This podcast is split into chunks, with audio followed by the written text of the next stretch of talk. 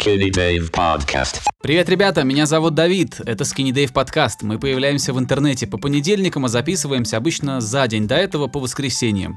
А, здесь мы обычно разговариваем про музыку, про новые альбомы, про какие-то специальные моменты производства музыки, потому что и я, и мой соведущий Игорь Шастин, мы оба так или иначе занимаемся созданием музыки. Вот, еще иногда обсуждаем сериалы, кино и какие-то поп-культурные события, которые кажутся нам любопытными. Как я уже сказал, мой соведущий это Игорь Шастин, музыкальный продюсер и главный редактор музыкального сообщества Drop. Игорь, привет, как дела?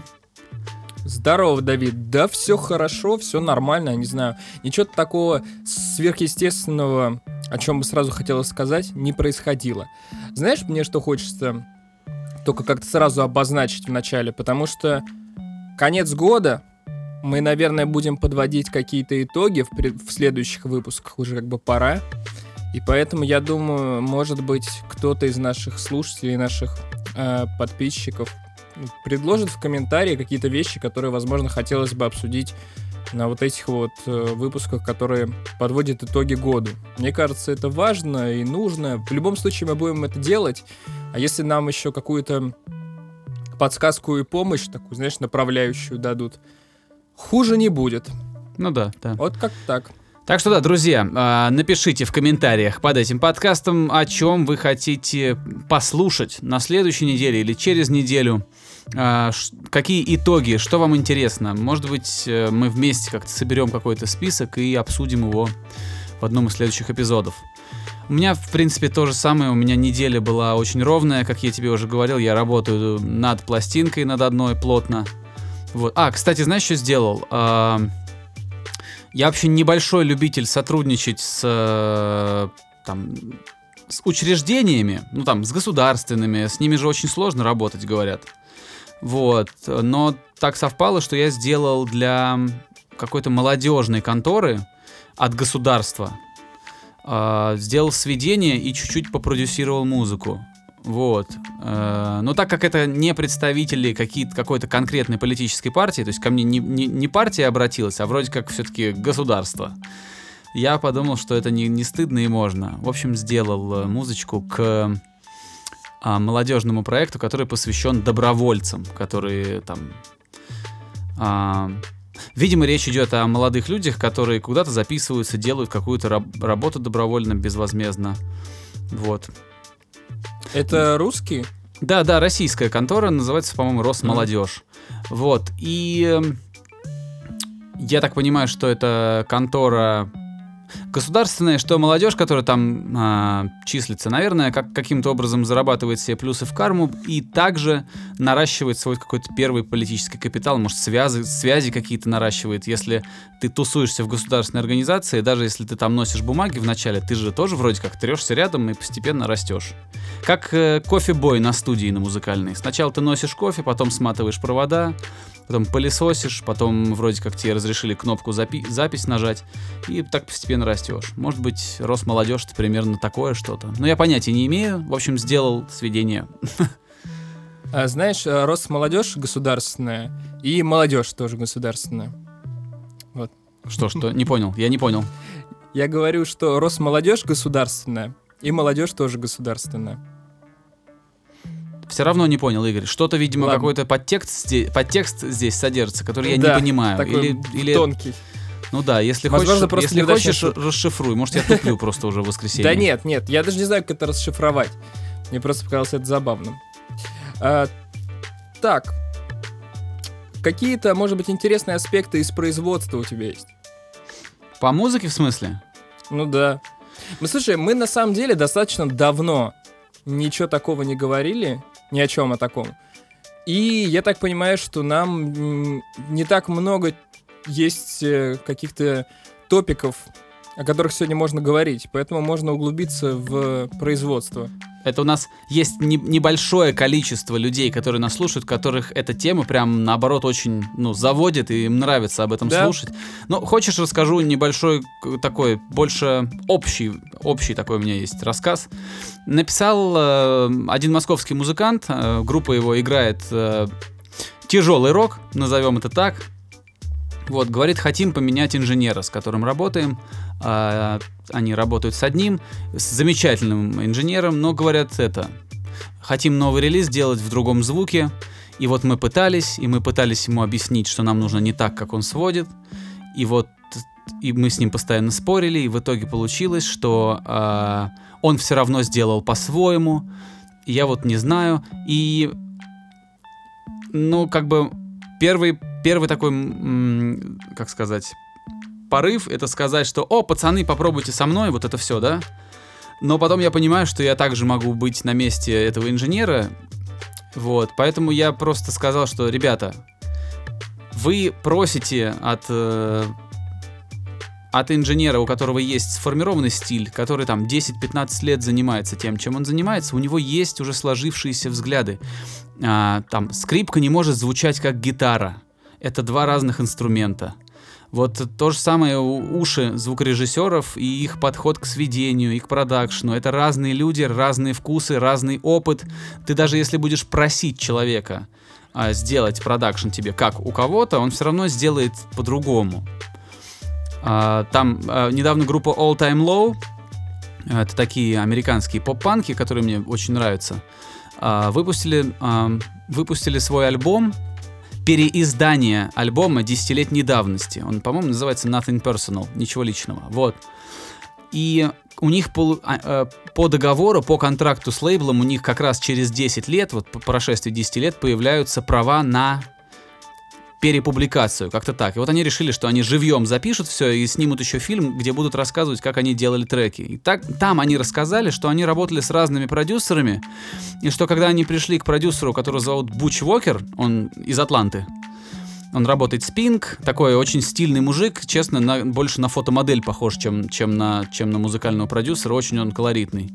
Вот, прекрасный продюсер, а, и они говорят, что он их напугал что он говорит, ребят, не надо здесь так четко записывать. Вот здесь нота немножко не строит, типа не ссыте, пацаны, все нормально. А они не могут, как так вообще? У нас весь альбом такой полированный, стерильный, а мы пришли к тебе, ты тут делаешь нам песню, которая в альбом не впишется.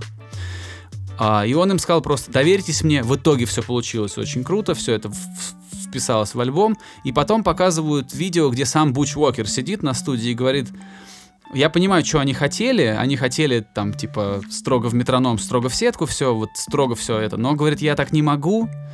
Не потому что это мое эго или что-то еще, а просто потому что я не так учился. Меня не так учили делать музыку, и, и у меня есть свои, как он сказал, ну, нет, это не прямая речь, это такая интерпретация того, что он говорит. У него есть свой взгляд на то, как это делать, и если он будет пытаться делать это по-другому, получится хуже. И вот та же самая история как раз со, со сменой инженера. Если вы, э, если у тебя группа какая-то, да, если ты музыкант, рэпер, не знаю, рокер, хочешь поменять свой саунд, а, то нельзя прийти к своему любимому инженеру, с которым ты работал долго, и сказать, а давай-ка ты сейчас возьмешь и начнешь э, просто по щелчку пальцев звучать по-другому. Не начнет. Он начнет, он может поэкспериментировать, но это все равно будет как-то э, отталкиваться от опыта человека, от его слуха, от его восприятия, от его вкуса. Поэтому этим пацанам я сказал, что если вы хотите поругаться на своего инженера, то, наверное, не стоит. И просто поищите того инженера, чей звук вам нравится, и всем будет лучше. Потому что вы не будете мучиться, вы не будете ссориться, вы не будете злиться на инженера, вы получите тот звук, который вам нужен, и ваш инженер, который сейчас, он тоже выдохнет, сможет сосредоточиться на каких-то других проектах, вместо того, чтобы э, комплексовать, да, думать, блин, что со мной не так, почему я не могу сделать для этих ребят тот звук, который они хотят. Вот, э, такое вот у меня переживание было на неделе. Попросил этих, э, ну, этих музыкантов прислать мне тот звук, который им нужен. Сказал, что если я услышу там ну, если, если смогу, то посоветую его, им кого, кого-нибудь, кто так сделает. Неважно, где этот человек сидит, он может в Лос-Анджелесе сидеть или, не знаю, в Австралии. Можно им посоветовать какого-то инженера. Я с тобой согласен, ведь э, проблема-то, ну я не знаю, или не проблема, я не знаю, как назвать, в том, что все подряд относительно музыки, оно супер субъективное. Там для кого-то, я не знаю, стерильный звук, для другого он не стерильный. Для кого-то грязный звук является вполне себе обыденным звуком. Тот же самый Курт Беллоу, о котором мы говорили в прошлых выпусках в целом, но он делает достаточно, наверное, грязный звук. Но он у него везде такой звук, и это типа его фишка. Те же самые Code Orange, которые вот недавно ну, относительно недавно стрельнули под его продюсированием, они звучали свежо именно из-за того, что они... Материал? О, ну да, материал звучал очень свежо, потому что он грязный. То есть все вот эти вот progressive металкоры и коры и вот эти все ребята в какой-то момент стали делать исключительно такой вот прям вылизанный звук. А тут вдруг Код Orange, у которых какой-то совершенно такой первобытный саунд. И это очень здорово. К тому же даже... На... Продолжай. Говори, говори, я потом добавлю просто. А у меня немножко в другую сразу вот сейчас поворот должен Короче, быть. я также в, в, добавлю сюда, а, это, это также касается любого музыканта. А, многие говорят, это, это мне тоже было свойственно, когда мне было там 15, там 17 лет.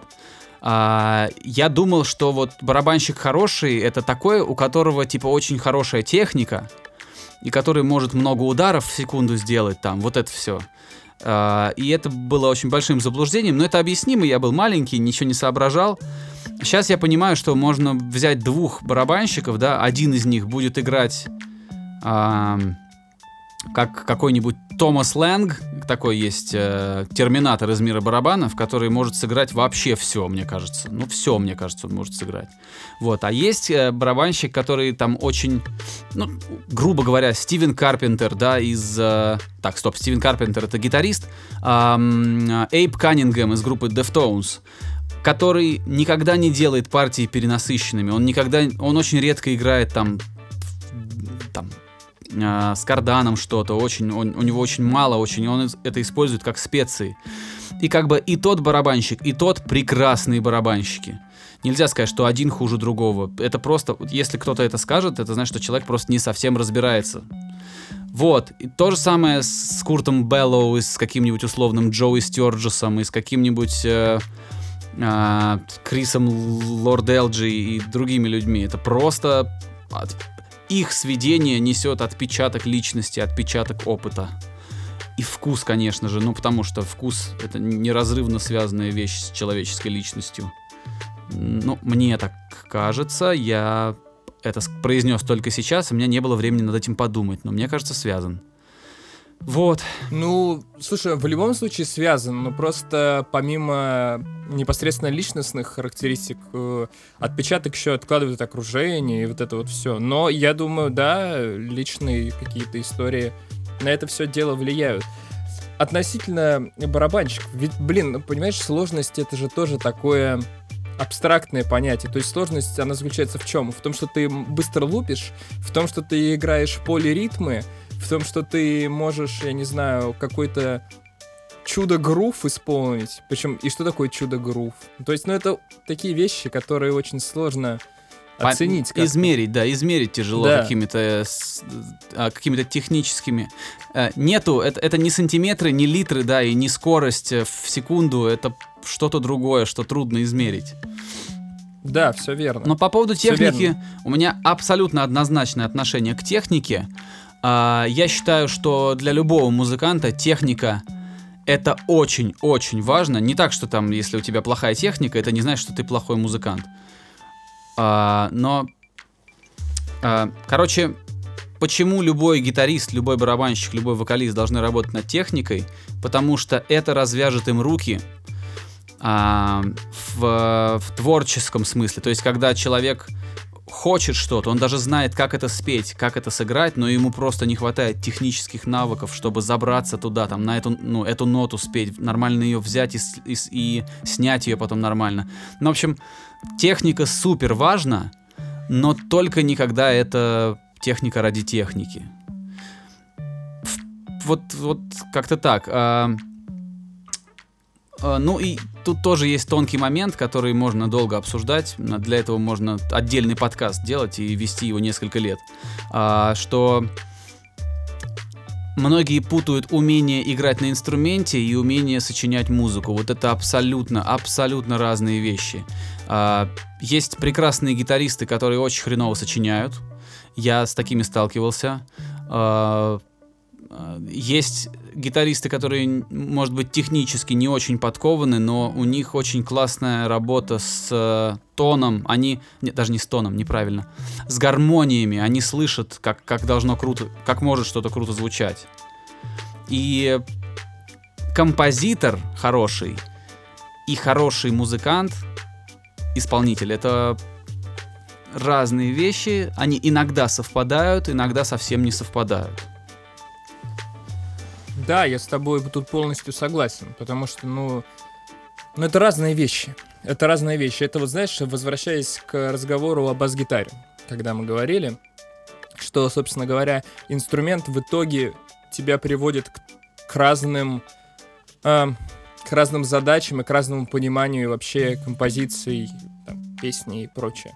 Вот то же самое, что ты говоришь э, барабан там типа быстро играть. Барабан-то важно, чтобы он не быстро играл, а чтобы он классно играл в ансамбле. Чтобы Простите. он играл вовремя.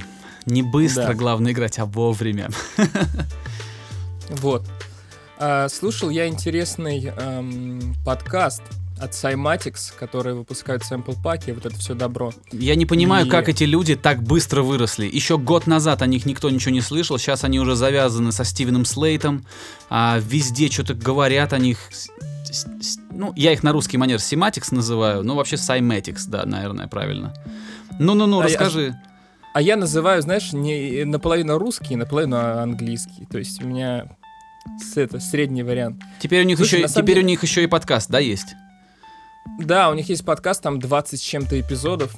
А, а ты знаешь, мне кажется, они просто очень-очень здорово стали использовать все, все вот эти вот современные тенденции относительно продвижения материалов в сети. Giveaway, правильное поведение в соцсетях, фри фрибис, как не знаю, бесплатные всякие истории. Потому что у них действительно огромное количество бесплатного материала, который, впрочем, очень так хороший на самом деле. У них очень хорошие этого... сэмплы. Мне нравятся их сэмплы. Да. Да, и помимо этого очень много и платного, то есть они тебя прям заманивают, заманивают, заманивают кучей бесплатного э, материала, и потом ты такой, блин, ну ребята классные, мне нравится, вот я еще в Инстаграме на них подписан, вот они веселые такие, добродушные, дай-ка я заплачу им, сколько там, не знаю, 20 долларов. А потом мне приходит на email письмо и говорят, типа, вот, у нас сегодня супер скидки, 90%, купи что-нибудь. Mm-hmm. Это очень современные вот именно подходы к продвижению, поэтому... Они очень этом... агрессивно работают, они очень-очень постоянно... Я удивляюсь, как так получается. Я не знаю, сколько у них в команде, или, может быть, их мало, но это какие-то очень крутые спецы. Ну, потому что они каким-то образом, о них даже Слейт начал писать. Стивен Слейт, он тоже любит в интернете раскручивать свою продукцию. Вот. Э, и каким-то образом я уже смотрю, он про них в сторис пишет, он их отправляет там ссылки на их аккаунт, типа идите туда, к Сематикс. Сематикс, кстати, в Атланте сидят, не в Атланте, а э, в Джорджии и э, в небольшом городе, я забыл. Ну, в общем, там в штате Джорджия они находятся. Вот. А вот, Слейт э... в Лос-Анджелесе. То есть они даже не как бы не работают бок о бок, они просто вот каким-то образом сотрудничают. Ну, сейчас же не обязательно находиться, не знаю, в одном городе. Не в этом суть. Не знаю, а, не знаю, какое там количество людей у них в команде, но лицами являются двое. Не суть. Мы говорим не, не про них как, как э, про организацию, а про подкаст. И там был чувак, который инженер Lil Skies а. Может быть, ты знаешь, есть такой рэпер Lil Skies. Один из Lil многих, но... Очередной Lil. Да, но он такой, типа, в сторону вот э, Lil Peep ов куда-то, такой более, типа, гитарный, более романтичный. А, и а, был разговор с их инженером. И, собственно говоря, он сказал очень интересную штуку, что в какой-то момент он стал заниматься продюсированием, ну, типа, начал сам делать треки, и удивился тому, сколько, оказывается, всего зависит не от сведения, а от изначального материала. Ну, Абсолютно. то есть он, он думал, что, грубо говоря, его вклад в результат больше, чем он на самом деле есть. Типа того. То есть он думал, что вот я там молодец, свожу, круто делаю. Типа, да, я круто делаю, но это все из-за того, что изначально материал очень хороший. И я... Плюс еще он к этому сказал, что... Ну, это, в принципе, такая мысль есть, что, в принципе, э, помимо того, что рынок услуг инженерных, он гораздо уже, чем рынок услуг бит... услуг услуг битмейкинга.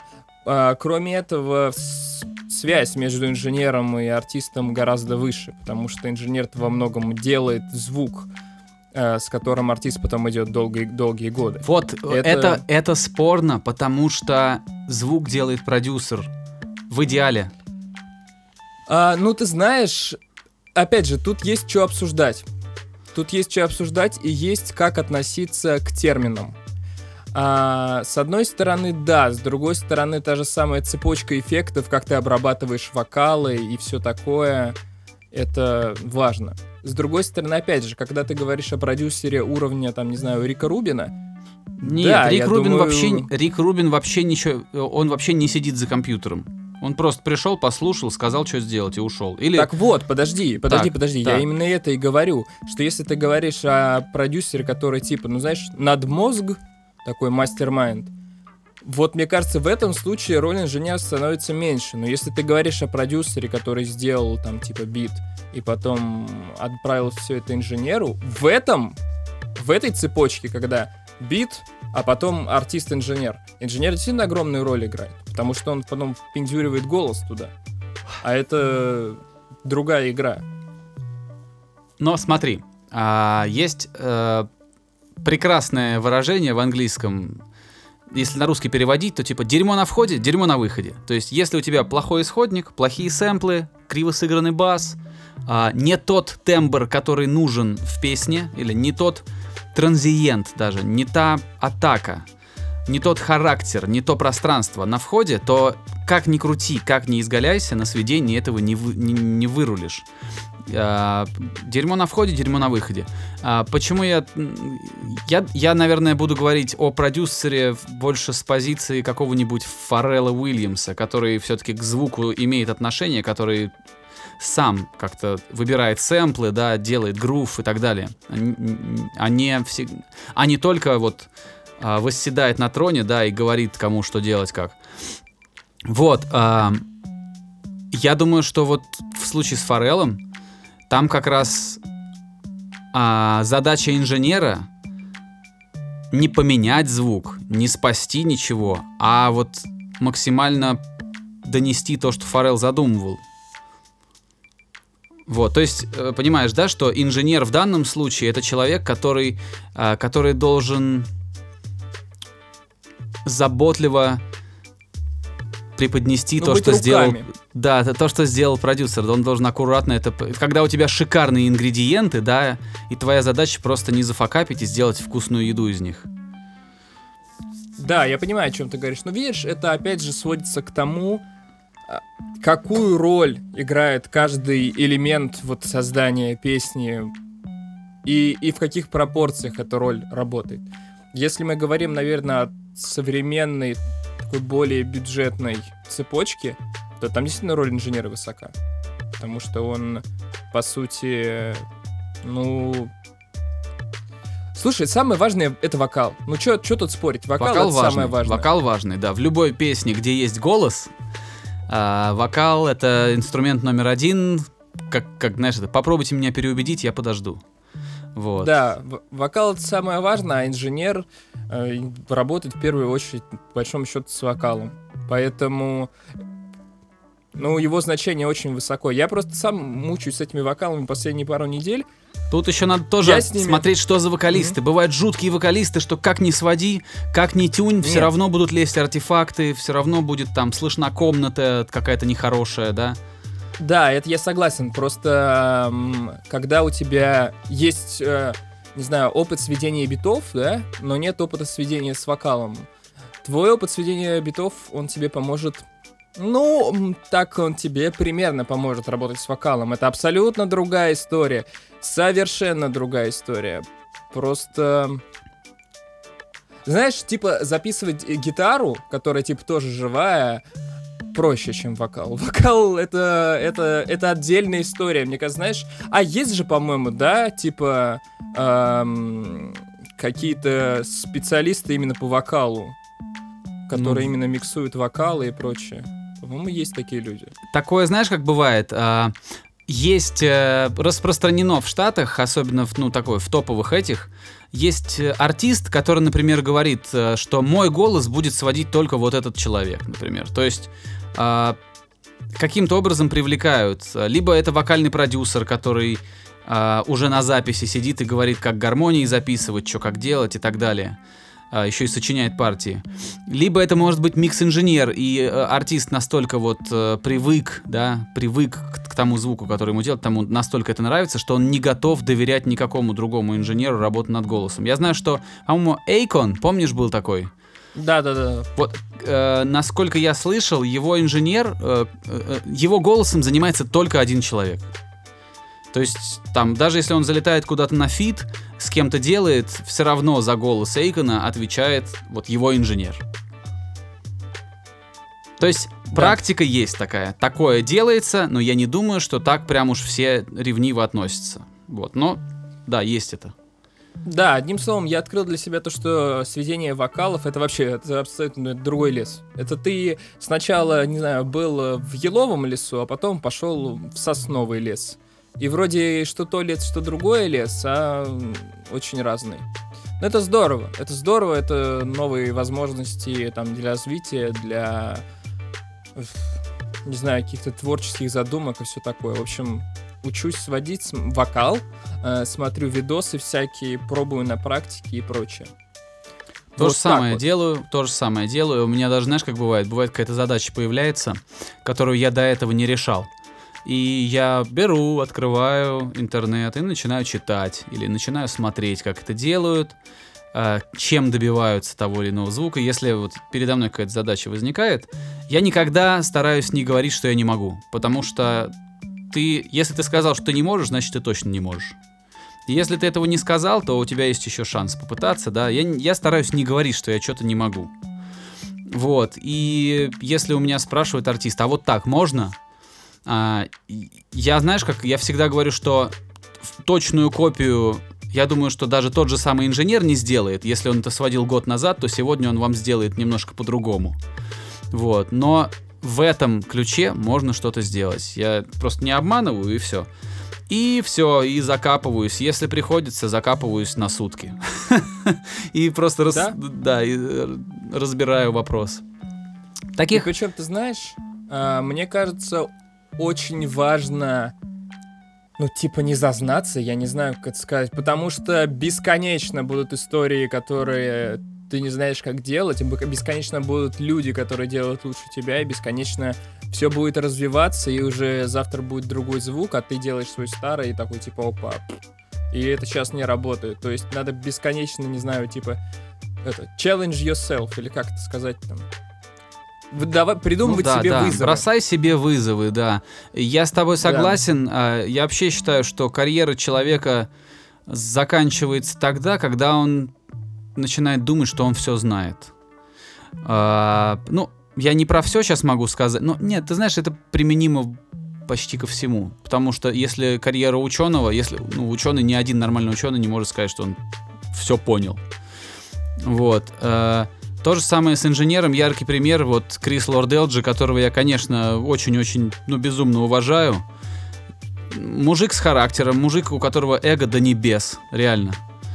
А, Всегда там на всех этих, на всех э, воркшопах, во всех интервью он напоминает, какой он охуительный. Всегда. Вот. А, но при этом ты слушаешь последние работы, я слушаю и думаю, так, стоп, это, это со мной что-то не так, или что-то с папкой не так, или он реально начал так сводить странно. Я отправляю там хорошему инженеру там в Петербург, там хорошему опытному чуваку. Он мне говорит, ты знаешь, мне кажется, просто вот э, Крис Лорд Элджи, он просто уже забил и все. То есть ему пофигу, как получится, он просто делает. Понятно, что Крис Лорд Элджи на минималках, это все еще Крис Лорд Элджи. Но вот э, слушаешь его последние работы и понимаешь, что чуть-чуть бы больше щепетильности, чуть-чуть больше бы э, вот, ну, заботы какой-то, потому что он как бы классно сводит даже это. Его разбудит там в 3 часа ночи, посади за эту консоль, он, конечно, сведет, потому что опыт не пропьешь. Но сейчас я заметил, что в последние несколько, ну, пару-тройку лет релизы его слушаю и слышу, что... а, ну, как-то вот все неряшливо, что ли. Или же он возвысился до таких, э, до, до таких высот, что просто я не могу туда уже это, не могу этого понять уже. Вышло за пределы моего плебейского понимания. Одно из двух. Может быть, может быть. Еще могу кое-что рассказать интересное. Опять же, о восприятии процессов и все такое. Недавно у меня приятель взял э, инструментал, который я написал в начале года. Ну, то есть, э, я не Крис Лорд, Лорд Элджи. У меня процесс развития происходит достаточно быстро. Э, в том плане, что, ну, у меня тупо гораздо больше всего в меня можно впихнуть на данный момент, и поэтому разница вот почти в год, она э, Заметно. чувствуется. Да, она чувствуется. И я стал... Мне стало... То есть, я вывел э, мастер а, с этим, с Headroom же это называется, да? Ну, короче, там пространство есть, ничего не, клип, не клипает, все нормально. Но я слышу, что, ну, он хреново сведен. Ну, то есть, типа, там, ну, просто очень неправильный баланс. Там куда-то бочка куда-то лип- лепит высоко и все такое. А, вот, я думаю, блин, чувак, давай чуть-чуть его тебе подсведу и перешлю заново. Мне тоже не хочется, как бы, чтобы полу, полуфабрикатные материалы были. Зачем? Вот, я его начал, м, собственно говоря, пересводить и пришел э, вот к какому выводу. Проблема-то была не в том, что я его плохо свел. Да, там бочку можно было тише сделать. А, во-первых, была проблема в том, что исходники хреновые. Об этом мы уже говорили, и, ну, типа, надо подбирать лучше звуки. Но кроме этого, там еще были попросту хреново написанные партии. Под хреново написанной партией я имею в виду не то, что там плохая мелодия или там плохие аккорды. Я имею в виду, что называется, типа, знаешь, chord voicings. Ну, вот это вот как ты один и тот же аккорд можешь расположить там в рамках октав. То есть не все в одну октаву запихать, да, а там какую-то одну ноту э, запихнуть выше. Тем самым у тебя получается аккорд шире, и там меньше друг с другом конфликтующих, например, частот. И вот в таких вещах там были косяки, которые давали грязь.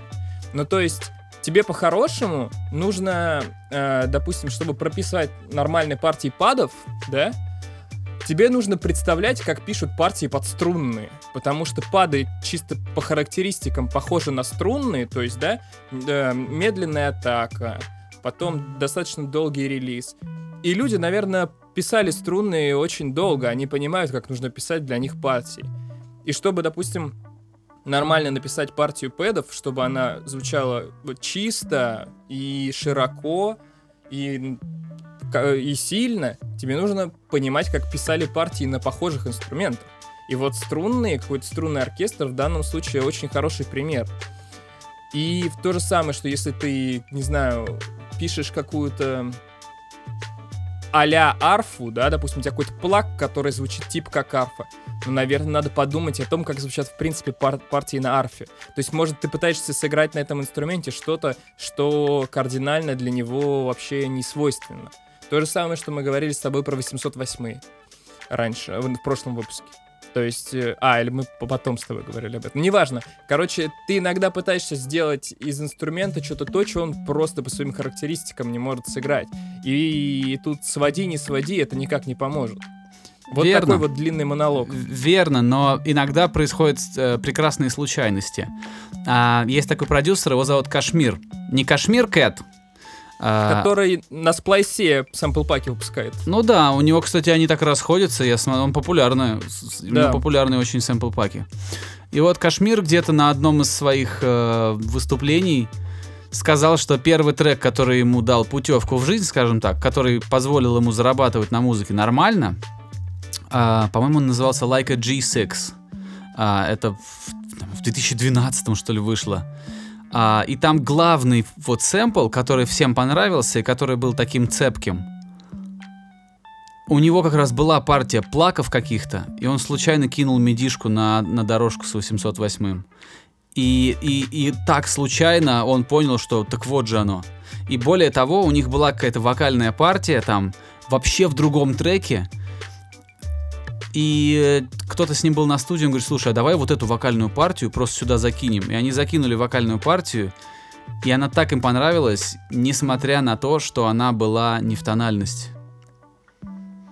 Вот, и это Нет, бывает. Да-да-да, есть такие приятные случайности, и я думаю, что, а, знаешь, а, многочасовые вот эти попытки что-то сделать, эксперименты, они могут иногда давать такие приятные результаты. У меня очень много вещей было сделано благодаря экспериментам, что я не знал вначале, как это делать, даже иногда не знал вначале, что делать, и потом вдруг оп, и мне нравилось, и оно оставалось в миксе, оставалось в песне. Да, безусловно, я с тобой согласен. Но бывает, что тебе нужно, чтобы ну, пад.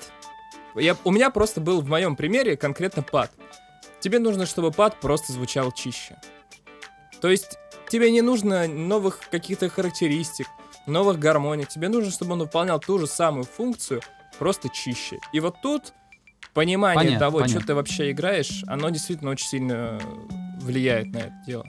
Вообще, надо сначала, я понял, надо сначала матчасть знать. То есть, что бы ты ни продюсировал, если ты э, битмейкер, э, знание того, как, как работает оркестр, да, как работают инструменты, э, э, сколько там места в миксе занимают инструменты с разным, в, в разном частотном диапазоне, с разными тембрами, с разными там фундаментальными частотами. А, это очень полезные знания. То есть тебе не придется тыкаться, когда ты уже знаешь. Вот, вот и все. Я, я, я думаю, что э, для битмейкера очень важен вкус. Мне иногда кажется, что там 15-летний, 17-летний чувак э, сделает бит лучше, чем сделает какой-нибудь 40-летний опытный дядька, просто потому что 15-летний тоньше чувствует то, что модно, то, что нужно.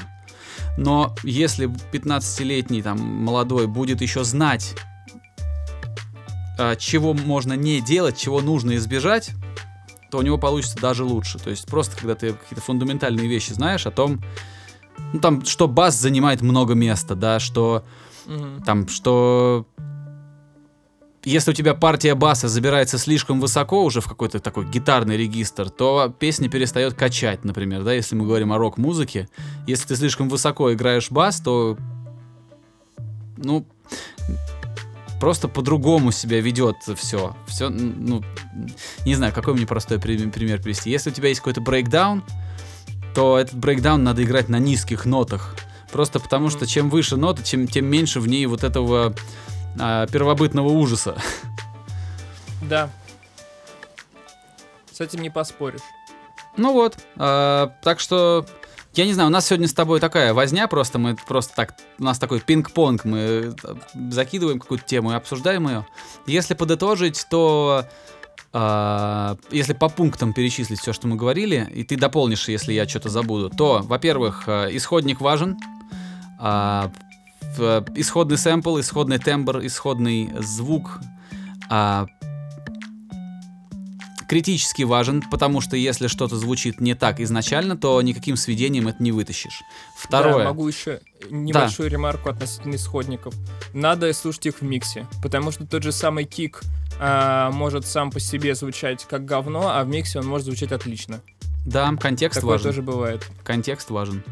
Вот, второе. а, сведение вокала и сведение битов — это две разных дисциплины, которые как бы рядом, но это не совсем одно и то же. Так же, как, в принципе, сведение рок-музыки и сведение хип-хопа. А инженер, который хорошо сводит рок-музыку, не всегда справится качественно со сведением какого-нибудь трэпа. И наоборот. Вот. Потом, что еще мы обсудили? Мы обсудили, что инженер или там специалист, с которым вы работаете, это всегда личность, всегда человек со своим вкусом, со своими привычками, со своим восприятием музыки, поэтому нет смысла делать, делать, делать абрикосовое варенье, если у тебя в руках вишня. Вот. э, Просто если вам нужен какой-то другой звук, попробуйте поискать другого инженера, и никакой трагедии из этого не случится. Вместо того, чтобы насиловать своего инженера и заставлять его делать то, что он не то чтобы не умеет, но то, что у него получится хуже, чем его визитная карточка. Вот, зачем это делать? И... Но, Так. но при этом, мне кажется, инженеру важно пытаться иногда выходить из рамок, что это полезно. Ну, понятно, ну, конечно, конечно. Э, Просто, понимаешь, да, если ты хочешь себе звук, как у Курта, Bellow, ты не получишь его, если ты будешь обращаться к какому-нибудь, ну, тому же Джоуи Стёрджесу. Ну, не сделает он так. Он делает иначе. Не хуже, не лучше. Иначе. Да, но пока ты не супер э, специалист, ты можешь и должен пробовать разные вещи, чтобы найти то, что у тебя лучше получается, в чем-то хорошее, все такое. Кстати, момент о работе с кривыми сэмплами, с плохими исходниками, с, э, с далеко не идеальными вокалистами, гитаристами, басистами, там нужно подчеркнуть. А, это очень важный момент. Когда вы только начинаете э, звукорежиссерскую карьеру, это вообще неплохо. Ну, то есть браться за все. Бесплатно не надо. За деньги э, лучше работать, как, как можно раньше начинать работать за деньги, за любые, даже за маленькие, но главное, чтобы был факт того, что вы получаете деньги. А, но при этом браться за проекты, которые там безнадежно хреново записаны, это полезно, потому что преодолевая весь этот ад, ты постепенно начинаешь понимать, как что должно звучать, какие тембры, какие характеры, как должно быть сыграно.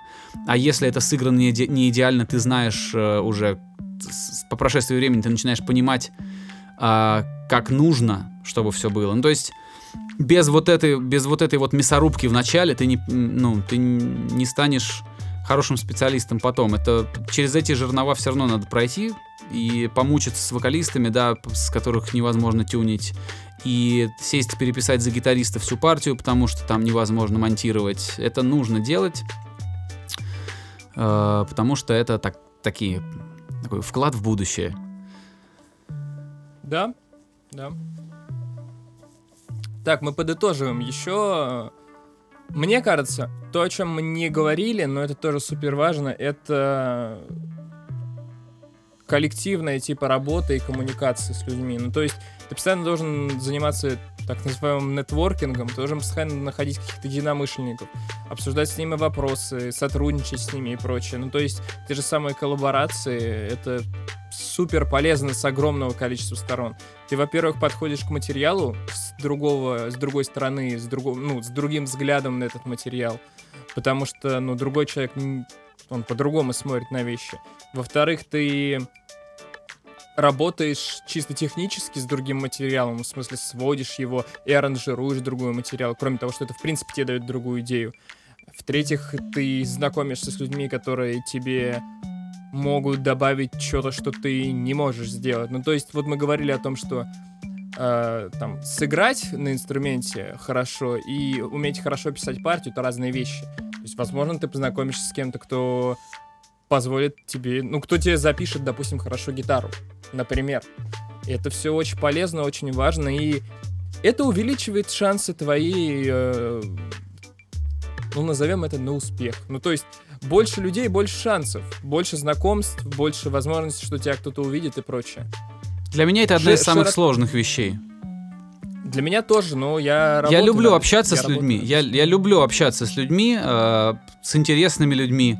Но знаешь, что для меня всегда было барьером? Что это было там, когда мне было 14, что это до сих пор вот у меня есть? Когда ты понимаешь, что тебе нужно пойти и поговорить с кем-то, просто чтобы познакомиться. В этот момент у меня а, просто вот все идет не так. То есть, если я понимаю, что мне нужно искусственно завязать разговор с кем-то, да, устроить этот нетворкинг, да, познакомиться, мне всегда это очень, меня это внутри просто корежит. Мне не нравится это делать. И э, лучше всего я схожусь э, с теми людьми, которые мне действительно интересны, но которые при этом а, ну как сказать, а, от которых я чувствую, что им тоже интересно о чем-то со мной поговорить. Когда это процесс обоюдный, взаимный, и когда нету вот этого вот э, натянутого... а, ну, просто во мне нет вот этого вот, что нужно прям раз подойти к человеку и заговорить о чем-то с ним. Хотя есть талантливые люди, которые это прекрасно делают, которые просто по щелчку пальцев заводят беседу с кем угодно. Я так не умею. Да, я тоже так не умею. Мне в целом достаточно как-то сложно э, я не знаю, в социум как-то выливать какие-то вещи, которые типа значимые. Ну, там, не знаю, делиться какими-то своими там стараниями или там делиться результатами или с кем-то какие-то новые знакомства заводить. Ну, ты понимаешь в какой-то момент, что без этого нельзя, и ну, тебе просто надо. В какой-то момент, знаешь, когда я на Битстарсе... Ну, слушай, на Битстарсе очень распространенная история, что люди там типа друг другу лайкают, репостят, там фоловят, и смысл чего... Смысл этого, в общем-то, в том, чтобы тупо набрать подписчиков. Ну да, взаимность Но... какая-то. Тебя да, зафоловили, да. ты зафоловил. Вот, и, собственно говоря, я какой-то, ну, я этим продолжаю заниматься, но я стараюсь все-таки отслушать материал человека, и если, допустим, мне нравится, что он делает, можно с ним заколабить. Если он, в принципе, выглядит адекватным чуваком, можно там, не знаю, что-то у него еще попросить. И ты знаешь, когда ты делаешь это много, а, вот ты просто вот, ну, фигачишь, послушал, написал, послушал, написал. Во-первых, у тебя перестают какие-то это вызывать эмоции, а во-вторых, э, то, что это не вызывает никакие эмоции, позволяет тебе спокойно этим заниматься. Легче ну, к этому относиться, ты... да. Да, да, это знаешь, какое-то такое, блин, свидание вслепую. Ты просто херачишь какому-то рандом чуваку. Йоу, чувак, мне нравится там. Ты классно делаешь. Ты сказал, ты сказал рандомному, да? Да, случайно. Мне показалось, мне показалось, ты сказал э, родному, поэтому я думаю, так, стоп, что? Рандомному, не, не, не, понял, рандомному, понял, понял. Рандомному, да. Типа, послушай, что там у меня, если тебе нравится, ну давай попробуем что-нибудь вместе поработать. И так, я не знаю, сейчас мне кажется, что это правильно. Потому что, знаешь, я там последние два месяца вот с кем-то там связывался и прочее еще, а тут вдруг мне теперь кто-то пишет, хочет что-то там со мной сделать и все Это такое. всегда происходит постепенно. Всегда появляются маленькие новые окна, в которые можно да. там, не знаю, пролезть. А, еще добавить к тому, что ты сказал, хочется. Э, вот недавно всех людей, которые так или иначе интересуются звуком, музыкой, да, продакшеном, я думаю, всем им э, ВКонтакте приходила реклама Wave форума. Это такой, такая тусовка звукорежиссеров, продюсеров, создателей музыки, ее, ну, не только создателей, вообще людей из музыкальной индустрии, менеджеров, э, э, контент-мейкеров, блогеров, которые так или иначе к музыке относятся. Вот, это такая большая туса. И я как бы понимаю, что это нечто, что сделано с коммерческим прицелом, я не думаю, что они сейчас много зарабатывают на, на вейв-форуме, организаторы вейв-форума. Я думаю, что это по-прежнему не очень э, такое коммерчески привлекательное занятие, но с перспективой. Но это очень важная вещь. Потому что в Лос-Анджелесе есть NAM, да, выставка mm-hmm. достижений музыкального хозяйства, назовем его так, а, ее. Э, нам также происходит и на юге, кажется, периодически его. Это такая гастролирующая выставка. В Нью-Йорке она происходит точно.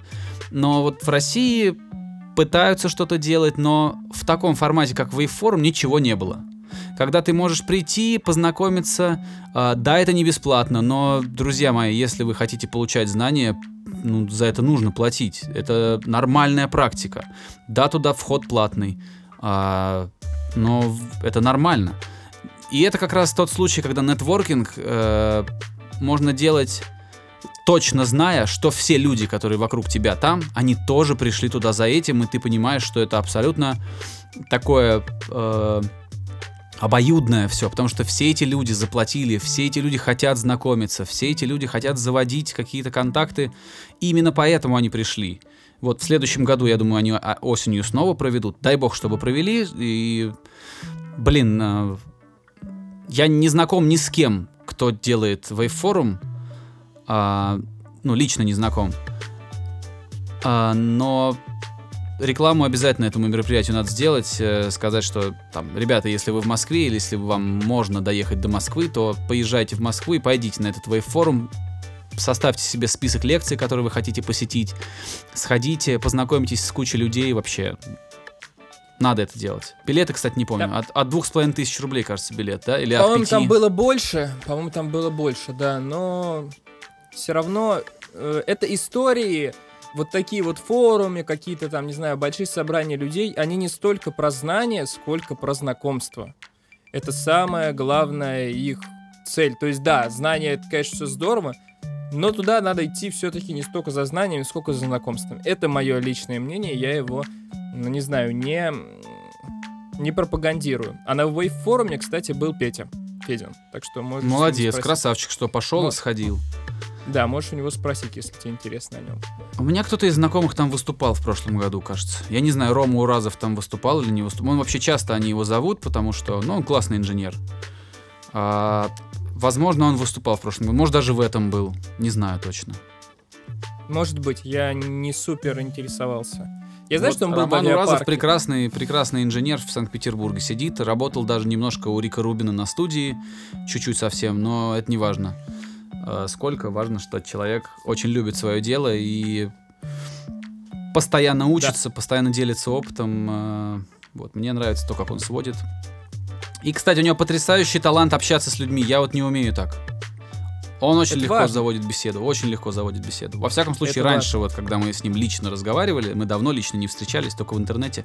Я помню, что это его был вообще сверхспособность просто запиздеть любого. Это важно. Да. Так, и подводя еще итоги, надо сказать, что важно очень, чтобы были правильно написаны партии. Не пытайтесь сделать из муки слона в большинстве случаев. Вот. Вроде ну, я, мы... я присоединюсь, да, я чуть-чуть добавлю к тому, что ты имеешь в виду. А, когда э, это касается очень часто молодых рок-групп, если ты работаешь с молодой рок-группой, каждый из музыкантов хочет, чтобы его было слышно. Ты отправляешь один и тот же микс пяти музыкантам, и каждый говорит, барабанщик говорит, сделайте барабаны погромче, а вокалист говорит, что так мало вокала, басист говорит, почему не слышно бас. Каждый хочет слышать себя, никто не хочет слышать общую картину. Вот, э, и инструменты, нравится нам с вами это или нет, надо делить все-таки по их приоритетности, что главнее, что не главнее.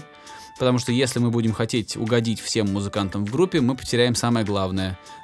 Собственно, группу. Это будет просто какофония.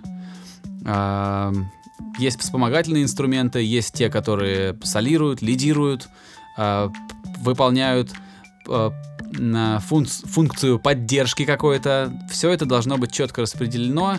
Это, знаешь, этот... Если бы люди, которые строили фундамент, настаивали на том, что фундамент должен быть наверху здания, то никакого здания бы не получилось. Мгм. Вот. Ну да, это опять же от жанровой специфики зависит. Ну да, но в в основном понятно, что в, там в трэпе один человек сидит, делает бит. Понятно, что он знает, что как. Для него это не... Да я не про это, я про э, значимость инструментов в миксе. Ну, то есть, э, то же самый бас ты не захочешь делать так же громко, как в трэпе в рок-музыке. Ты Это, не ну, захочешь, а басист б- этой рок-группы скажет, сделайте больше баса. Вот я о чем. Ну, это понятно. Я про тебя как человек, который вот это все в итоге потом превращает в песню. И главное, что об этом можно разговаривать. То есть, э, когда ты работаешь с группой, ты можешь не это, ты есть просто инженеры, которые устали и типа уже отказываются что-то объяснять, а тупо делают просто все, что им говорят. Типа, а потом хоть трава не расти. Но вообще с группой можно разговаривать, если адекватные люди в ней собрались, то можно объяснить, что, мол, ребята, здесь вокал важнее, подумайте сами. Или там кто-то говорит, слушай, а вот здесь сделай какую-нибудь там, вот это громче. Ты ему объясняешь, вот смотри, если я сделаю вот это здесь громче, вот это пропадет. Сразу объясняешь, что это все система сдержек и противовесов, что это все друг друга поддерживает каким-то образом и находится вот в такой гармонии. И если ты об этом разговариваешь, не знаю, раньше с этим было сложнее, но мне, наверное, сейчас немножко везет с клиентами, потому что я расту, и клиенты лучше становятся. Ну, опытнее. А, Сейчас мне легче это объяснять музыкантам, чем раньше. Сейчас меня Ну, чаще понимают. Мы с тобой говорили об этом раньше, что общая грамотность вроде как растет. Потому что, ну, больше информационных ресурсов и всего такого. Поэтому да. Вообще, мы с тобой в итоге, вот мы шли, шли, шли, шли, шли, разговаривая, разговаривая, разговаривая, разговаривая о разных темах, и мы пришли к самому важному, что надо говорить, что надо разговаривать, надо, собственно говоря, обсуждать какие-то вопросы, которые вас не устраивают, которые вызывают у вас сомнения и прочее, потому что это важно. И учиться Это слушать важно. надо. Это тоже самое сложное для человека творческого. Творческие люди, ну, они же эгоцентричны очень часто. Они как-то на себе много, ну, сориентированы, немножко зациклены, наверное, потому что, ну, творчество же, это же сильно связано с эго. Вот. Э, это не это это не хорошо на самом деле. Эго это враг нормального творчества, я считаю. Ну ладно. Вот и э, надо уметь слушать. Надо уметь не только говорить и объяснять, но еще и слушать.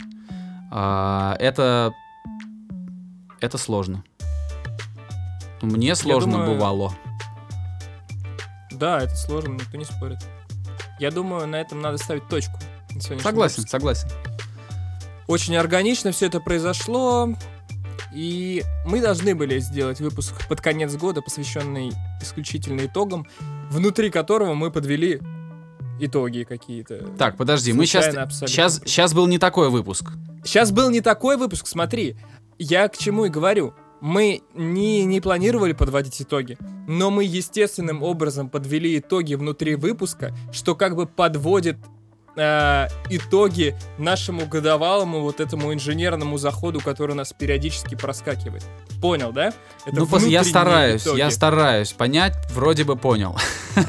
Да, то есть э, мы, может, и не хотели, но эти итоги сами собой напрашивались, и мы, видишь, мы же в конце, ты начал выводить конкретные итоги беседы, которые можно как итоги, э, ну, пускай этого календарного года, да, как итоги этого календарного года в плане э, производства музыки.